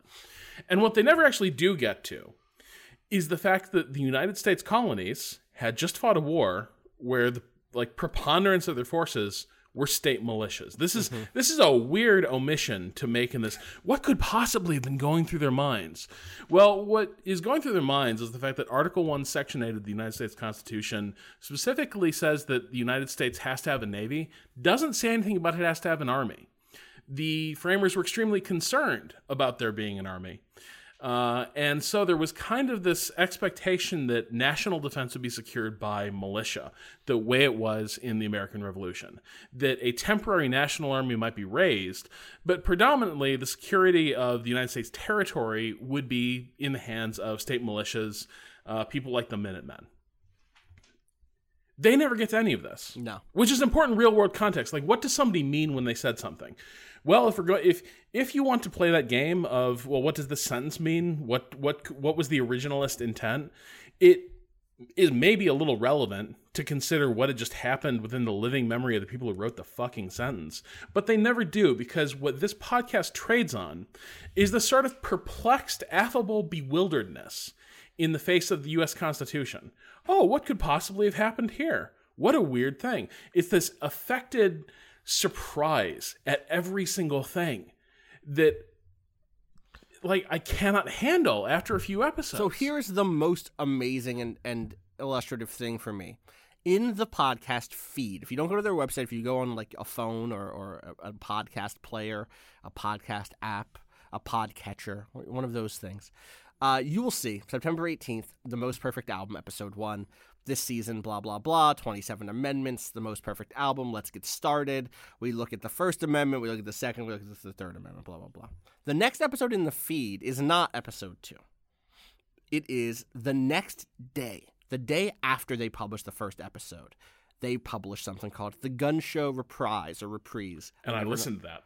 Did you? Okay. Yes. So that's a that's a story that they that they published originally a year prior or two years prior. It was one of their first episodes. It's a stronger episode first and foremost. It deals with specific moments of gun activism at the very least. It digs into the the, the politicization of the NRA. It talks about the Black Panther uh, Party and the ways in which Black Panthers pushed against and and, and used Second Amendment rights uh, to push against local police action and to like reclaim parts of of Oakland. Um, it's a very specific story written and recorded pri- pre- prior to this to this occasion, and the reason it's dropped back in to the feed is because uh, of another shooting, and that illustrates why it is so important to tackle these subjects in a way that's interested in context, that's interested in the the actually telling a story and informing your, your audience about the topic and not just giving them like brain junk food, not just giving them brain candy. Like, oh, I heard an interesting story about the comma today. And you can tell the comma story if you're also willing to then extrapolate out either a specific real uh, uh, reaction and real events that came from specific readings of it in different ways, or if it's one tiny brick in a wall built Right, because they, they could have been saying that like hey, the, the the the vagueness that they're falling into as sort of like a trippy trap like that vagueness is what political power has used to exploit the expansion of like gun rights. And like that's where you take the grammar thing and then like actually explain like this thing that we're fumbling with here like the fumbling is is is politicians taking advantage of people's own ignorance over the context in which this was originally written but that just never happens. And it's so profoundly disappointing because uh, because of how strong the first two seasons could be at times in explaining extremely difficult topics in which um, I don't have time. Like it does the th- it, it explains things in a historical context that like I don't have the time to read, read whole book on it, but I do want to know more about it. And they did the thing that you want, which is reporter goes and condenses it down into something that's manageable and understandable and gives you a, a broad understanding of history in a way that is is also entertaining and fun to listen to, so that you can like share it with other people that don't necessarily want to go read a Wikipedia page about the amendment. That may not give you a full context anyway. And it's it's, it's it is especially in the moment we're in in the Trump era, like something like that is more important than ever as like foundational norms are shifted and pushed and pulled that like the fact that like they're not rising to the moment and instead got obsessed with jerking themselves off over fucking music pieces is just like it's so disappointing. Like this is one of the only podcasts i ever gave money to. Like i was like this is important. Like this is like means a lot to me. Like i handed over a bunch of money to them when they were asking for it and like this is what it went and got used mm-hmm. for? Like fuck off. It's so I went and I listened to their fir- the, the the first stab they took at making making the gun episode. And it is a better podcast. It's more informative. It's not up its own ass. It's interested in specific moments, in characters, and people with their stories. But I do think a frustration I have with this season of the podcast, but even when I go back and listen to earlier output, and I do need to listen to some of those uh, Radiolab episodes y'all have cited about the, The show being you, at its I best. think, specifically would like about radio. Yeah. But there are also I'm at this point where I listen probably to too many podcasts, too many explanatory podcasts. Here's how a thing happened in history. and they have certain affectations that if you listen to a bunch of these back to back to back, those affectations start to grate a little bit. This podcast like hit pushes all the sliders all the way out to the right. And I don't know if maybe it's just a matter of like you're just too extremely online when it comes to podcasts, but I- but I think also there's something in the way the interlocutor is framed in these podcasts. The the someone who fundamentally is just kind of curious about this weird story. It's all just anecdote to him. It's all like it is some tedious cocktail party bore who is looking for more fodder, more material, more not, more ways to make you know an everyday problem or a weighty concern come down to some sort of Malcolm Gladwellian triviality. And even when the show like is apparently trying to be better, like with the first stab at the gun episode, it still has this voice. It still has this oh gee, what a fascinating story. Here, let me edit all this a little too closely together so that at every single moment you feel the editor's hand on your shoulder, making sure you're not bored, making sure that every realization is accompanied by a little audio cue or a little music cue uh, that lets you know that something kind of interesting has happened. And the gun show was interesting to me because you could even hear some of the people he's interviewing starting to chafe against maybe even the interviewing style.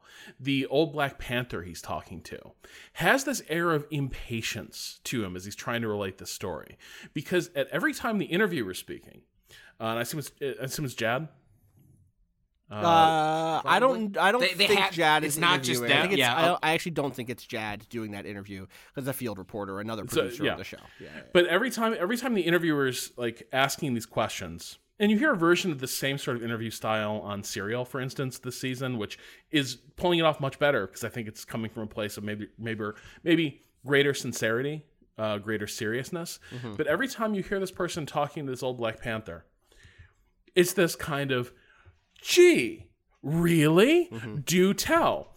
And to this guy, he lived it. This is his real story. This is important shit that people don't remember.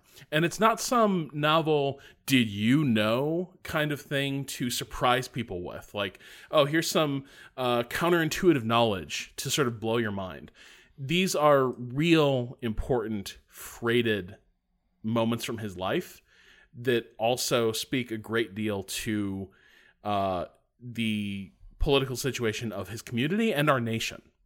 Yeah. And the interviewer is in there, always trying to frame it as kind of a goofy, funny anecdote. It's it's content, right? And I I will say this is one of those things that I've been paying close attention to for a long time. I I you know Radiolab, all of the all of the NPR shows that I listen to or that I occasionally dip into because I have a toothache and I'm in bed and I need like content to absorb, and so I'll put on 30 episodes of Planet Money because I can do nothing except listen to these people talk. I do that with eh, as an active listener, not as a passive listener, right? I'm not like, aha, now I know how the the you know technology trade in Dubai works, and that is it. Now I know about Russian cowboys. It's a lot of like, okay, here's a good first level introduction to topics I don't know. I've never read about Russian cowboys and the beef market in Russia before. That's interesting. I can build on that. I can learn about that more. Um, but the the thing that's been gnawing at me more and more are the stories or seeing shows struggle specifically produced shows who can hide their ideological biases and often don't even don't even intend ideological biases but have them um, in the production method you listen to something like Slate's Political Gabfest, Citations Needed, Chapo Trap House, you know where all of those shows are coming from. It's very clear if you are politically aware that each of those shows has their own political biases, their own political ideologies at work because they're roundtable discussions. They uh, maybe they produce uh, evidence for something. They, they you listen to a clip or something, but it's not a produced show in the sense that something like Radiolab or a life or a Life Well Wasted or The City or Serial is. Um, and so this year specifically, I've been looking a lot at the ways in which shows that that depict black communities uh, either let the the the people whose stories are being told tell those stories or else tell it for them. And at its best, I think it does look like the city, where again and again you're returning to the the scene of the crime. You're talking to the people who are negatively impacted by this terrible mishandling by the city of Chicago and by the FBI. Eventually, by the way, people who haven't finished the city should go back and finish the city because Yeah, it you go- fucking it, it goes to some. Yeah, I didn't get to the it goes FBI to part. Like, yeah, dog. Oh, dude, that that show goes to like wh- what it's so smart. and Ah. What Austin's touching, I was like, it's it. The, the show ex- expands in scope in in uh, ever more broadening terms, even going to different geographical, like smartly going to different geographical locations that have, on its face, nothing to do with what's happening, but is thematically in line. But what it never forgets from the beginning to the end is always returning to like that neighborhood in Chicago, like those people and their voices. And- like and- it always uses it ground it doesn't just they're not just characters like they are the story and it never forgets them from even Serial this season, which I think is the best season they've made, and is is like kept me listening as a like week to week, wrapped with attention. I was so nervous going into the last episode of Serial. I was like The last two? but Yeah. specifically the last one, coming from the where the, the second to last one ends to the last one. I was like ready to bawl my eyes out with the last episode, depending on how things were going to shake out. I didn't know, and I was so in, involved with this cat with this person's life, but I almost said character, right?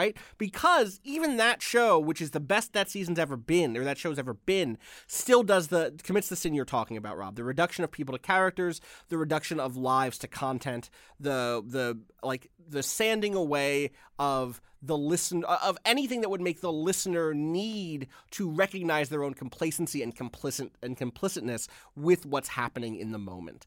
Um, and and no call to action, nothing like that. Like I will say, Serial ends with a specific call to action, and I was like shocked by that. The city ends with with what, what is basically an advocation for environmental justice by way of allowing people who understand that there is such a thing as environmental justice, the civil rights attached to questions of of, of uh, environmental justice, like actually giving them a space. it's the closest like a really straight laced reporting Yeah, can exactly. get to doing Totally, totally. that because it's it's like serial is like especially this season is like not pretending is like she's an advocate like and she comes clean about that in a way that like helps you forgive weaker elements of the show because she's being more transparent about her role in the process and the city does accomplishes it because it doesn't forget the people the story is about but it, it was it's never a show that at the end is going to be like and like here's where you can go uh, like right, March. but more perfect feels like it's had to swing so hard in the other direction. This season feels like the show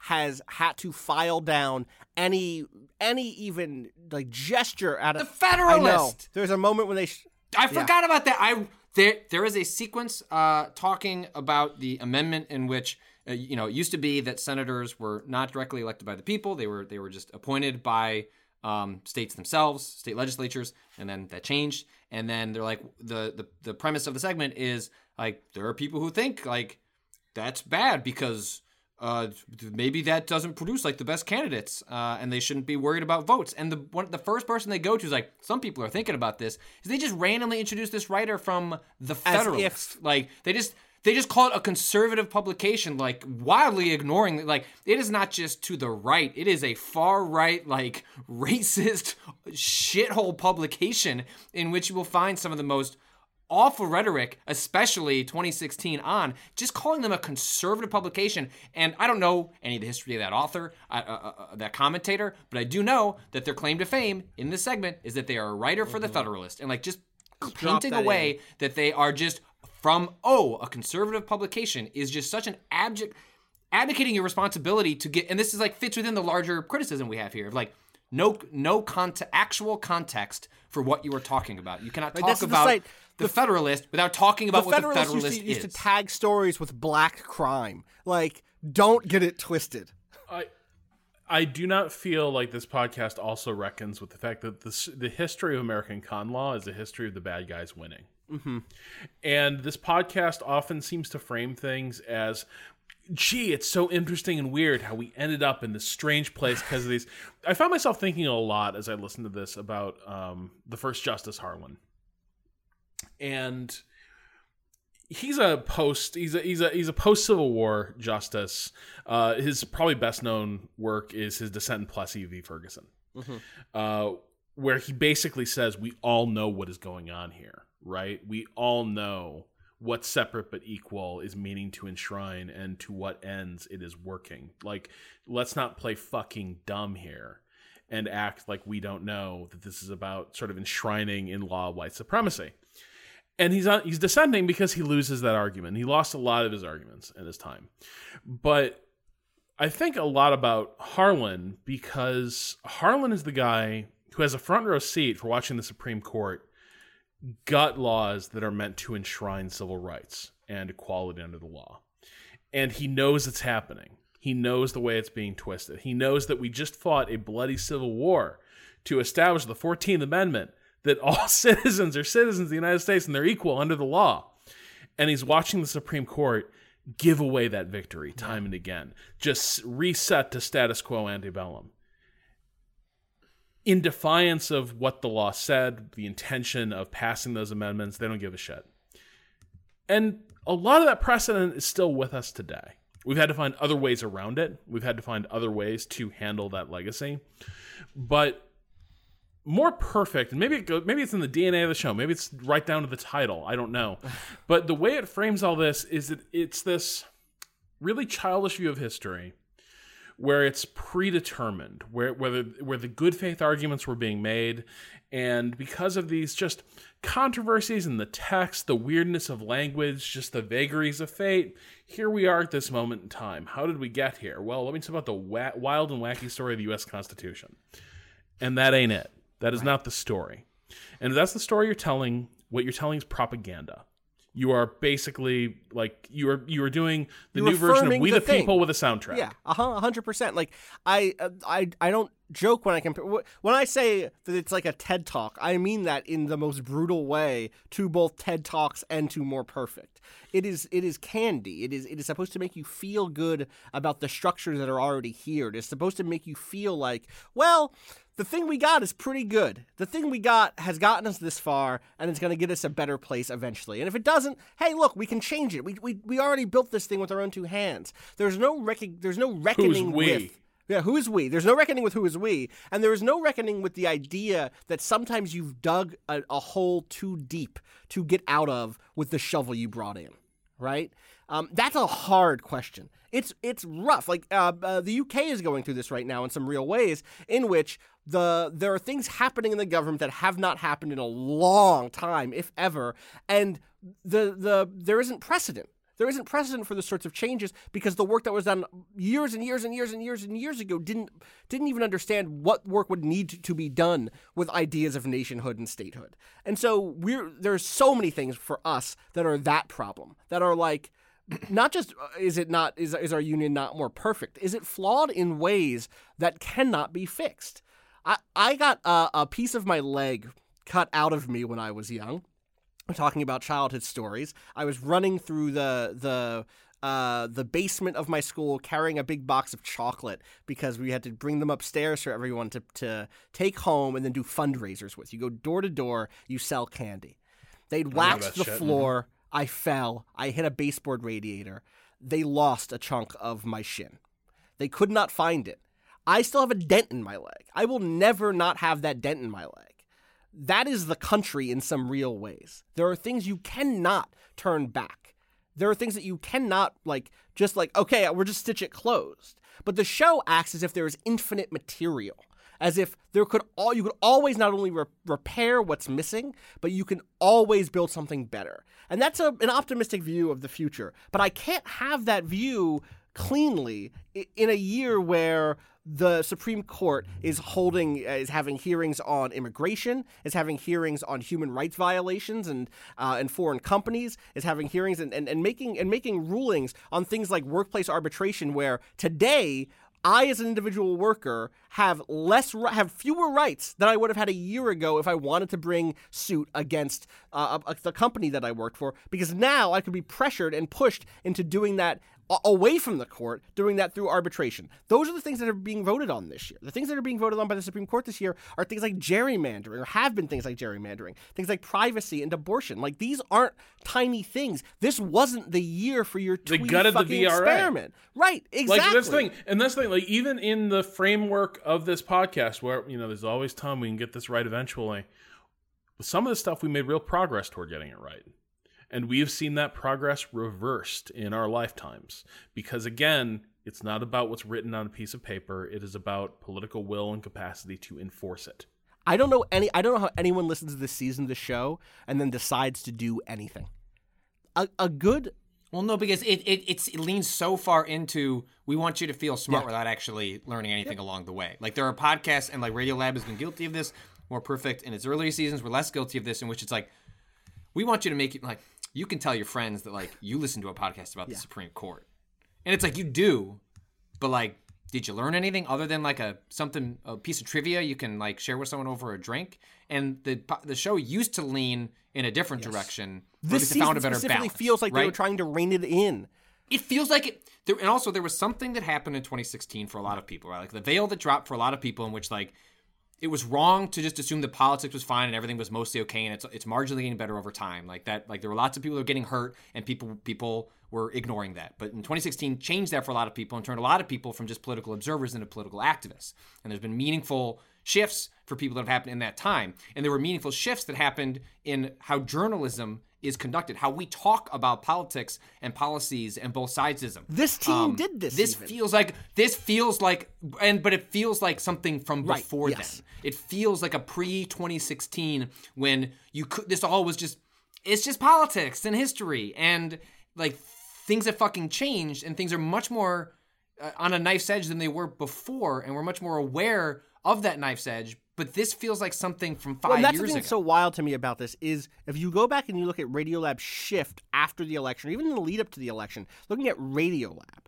they started doing stories on things like uh, police violence, things like uh, Mm-hmm. contemporary issues of segregation inside of the American school, pro- uh, American public schools, uh, things uh, around gender, around uh, queerness, things that they were getting heat from their audience about doing. They were if you went and read their comments, you read you know the responses on Facebook, on Twitter, it was lots of people who were like, "I'm here to learn about genetics, not to learn about how police aren't great."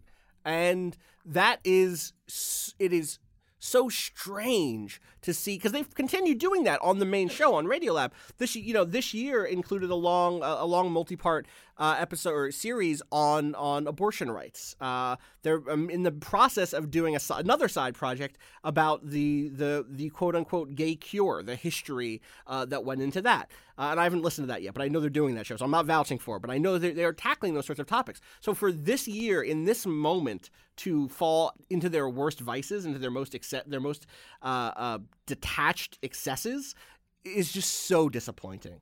I expected better from them, and I like I the second I started listening to this season, I I immediately was filled with a sort of dread because it felt like an abdication. I don't expect everyone to do everything right, and I say this as someone who runs a, web, a pub site, uh, a website uh, like Waypoint. We have these excesses. We can be too twee. We can be detached. I can write a piece about how much I love like exploring the wilderness of Breath of the Wild and say nothing of the fact that it has at eh, for for like a you know a, a non insignificant part of its of its game uh, a pretty shitty transphobic joke in it. Right? Uh, we can get onto our high horses about things and forget about the the material costs of things. Sometimes we can get caught up in wanting to do really fancy fun art and forget about uh, lines that shouldn't be crossed. Like I I know I've taken the L. I know to take the L. I'm hoping that More Perfect and Radiolab takes the L on this season and understands that they had an opportunity to rein in their worst excesses and produce something really powerful and really moving. And instead, what they chose to do was to pat themselves on the back, call in some old connections, and make a piece of shit. I think I'm good on this show. I think you got me. You got me to where you started, Rob. It's That's what I came here to do. Also, Rob doesn't let. Rob doesn't. Rob Rob also has like on a base level, like the audio product, like uh, production, like Yeah, makes him true, want to true, vomit. true. so- I'm gonna still listen to what this team makes because I Yeah. still, yeah, totally. hmm That's how it goes. Well, look, I'm sure there's some good episodes. Like I need to like I need to hear a version of this where it's not all going to be nails on chalkboard. Maybe Yes. the editing becomes an additive feature rather than uh, sort of an Sure. obnoxious I think it. I think it really does in the, the most hard science stories of Radiolab. Partially because you have Krulwich, who is interested in science as science stories, and Jad, who is you know the liberal voice for better and worse, uh, using capital L liberal here. That is interested in individual rights, is interested in people, uh, is interested in like okay, but how does this affect someone's life, and who grounds a lot of the far out science in the particularities. Um, and and when they separate, they're they're not. I don't want to paint them as like an odd couple who's arguing or bickering with each other in those shows, but they're different. They're different propensities and proficiencies allow them to produce a show that can be really powerful. Um, and so, I wish that this show brought that same that same you know strength to bear because we need it. Um, I, I like citations needed a lot. I've listened to enough Chapo to know how I feel about Chapo, which is I'm glad Chapo is energizing a lot of people, and also I wish they got some shit right that they get wrong. Um, I think that there is value. I suspect that there is value in making a show like this that reaches an audience that would be that would find those other shows abrasive. And I say that as a propagandist of of the left, right? Like I say that as someone who like wants to to perform rhetoric because I believe in a core value system that I know is hard to get to get across. When I wrote uh, a piece on race and Animal Crossing five years ago or whatever, I knew that it would reach other black folks. I suspected it would reach women. I suspected that it would reach queer folks who hadn't seen themselves depicted in games. I suspected it would reach people like me who are on the margins for any number of reasons. But I wrote it knowing that part of the audience would be like white dudes who had never thought about what it would be like to to not be able to play in a game like Animal Crossing, a game that's all about representation, all about expressivity and creativity, to not be able to control that first fundamental thing, which is what do I look like in this game? And so I wrote for that audience too. I did not write for people who were like me, for like queer black folks. Like I wasn't not writing for that. I wasn't not writing for for women who I knew had you know seen the same thing again and again and again in games. But I was thinking, how can I make a persuasive uh, argument? And that's about language. That's about code switching. That's about presentation. That's about knowing which reference to use. That's about doing all of the shit that all of culture has trained them looks like successful argumentation. Um, that looks like looking like argumentation and not just the expression of your moral truth, right? Um, being willing to, to make an argument and not just say this thing is so patently true.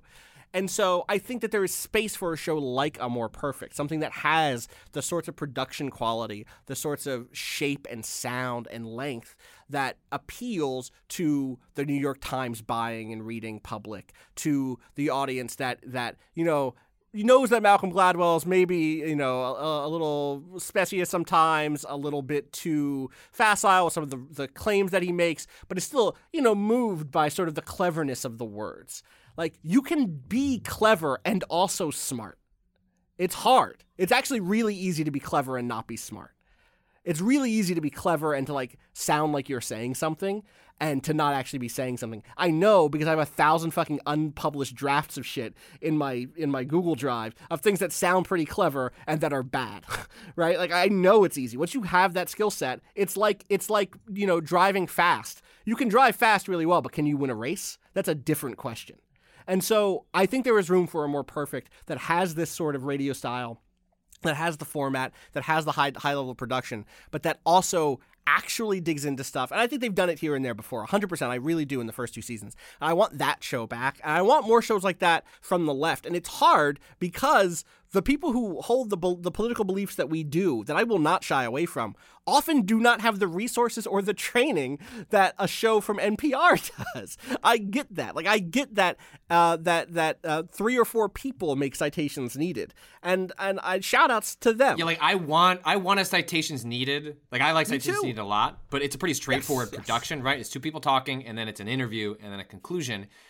That is uh as I want that. I'm fine with that. I'm okay with that. But there are lessons from that that like man, if there was a 15 minute version of this that was strung together and had that audio stuff that really bugs Rob, that's the kind of thing I could send to different types of people and know that they would come away with what I come away with in the original format, but that they're not going to stomach the like the less produced format because we live in an age in which everything is pr- produced and overproduced and we've gotten used to a certain type of thing and there is use in appealing to people through that and At least, at least as a I- gateway yeah. to that deeper work. right I, I, Rob will never like it, and that's fine. yeah Well, uh, that will do it. hey wait I have a que- wait I have a question Rob so you say you listen to a lot of explainer podcasts you said you probably listen to too But many not not like the big Like, ones for what are reply all citations needed. Like I'm listening to a lot of history stuff, right? Right. I know I'm a- I'm asking like what what ones would you recommend to people that you Oh like gosh. Um, I mean, right now the the probably the ones I'm happiest with are the ones we've already referenced, like the City, uh, Serial. Uh, I really got into uh the great the history of the Great War podcast. Uh, because I know I know most of that history, but I also have have big gaps, and uh, it had a rough intro because it was sort of a weird passion project. But like as the show moves chronologically deeper into the war by like mid 1915, it's starting to become a very good sort of potted history of the major moments of the war. And it's not, I think there's times where it still sort of leans on that um, history of Rome style, like familiarity and irreverence for the topic.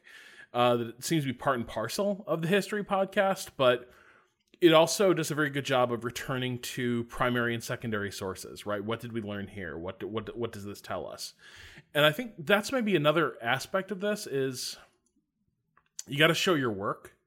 You have to whenever you're sort of flattening all the disagreement or erasing all the controversy, you're probably doing a disservice to the topic and you're probably unintentionally like misinforming your audience uh, because you are sort of portraying agreement or a consistency of version of history that just doesn't exist uh, in reality. And that's a tricky thing. That, that's a tricky thing to balance. If the more you learn about history, the more you realize that there is no one true story of any event, no matter how straightforward. Uh, and yet people do need stories that have like clear beginnings, endings, middles, morals, characters, motivations. But reality does not lend itself to that. So how do you provide that narrative structure ethically and responsibly? Yeah. That's the that's the craft. Oh boy.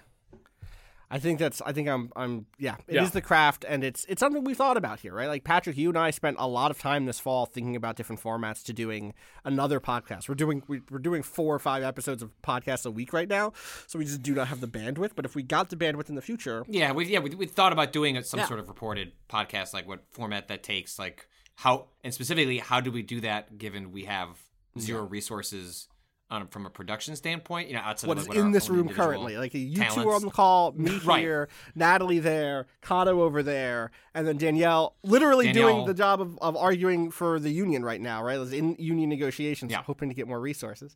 Uh, like that is there isn't much more. There is us.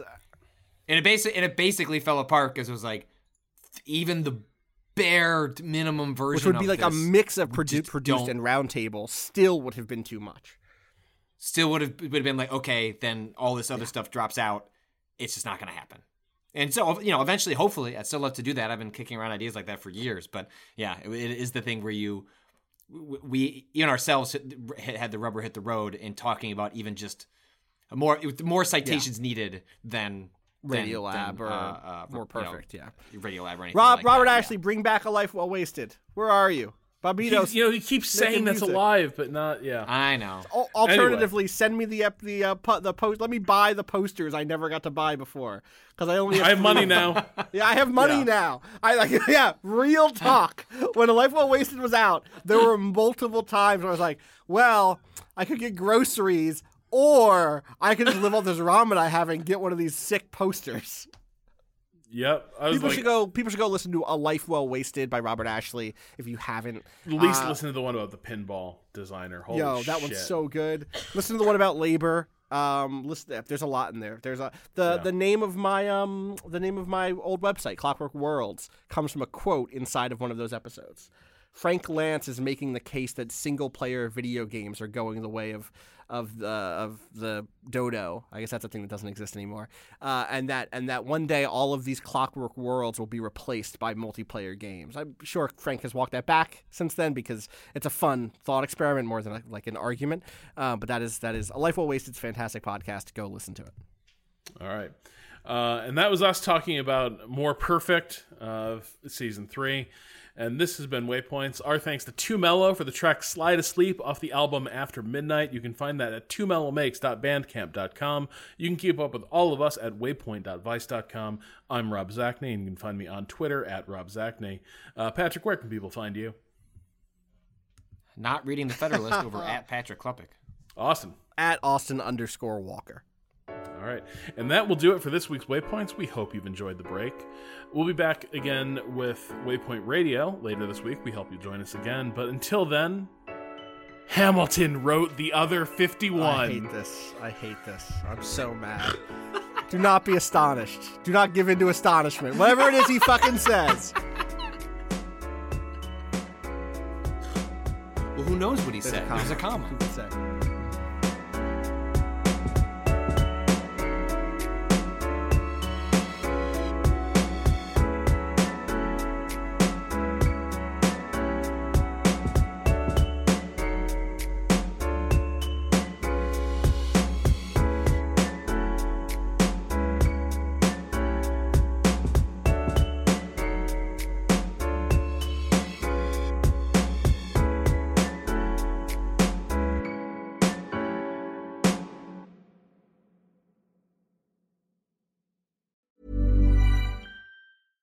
When it comes to your finances, you think you've done it all. You've saved, you've researched, and you've invested all that you can.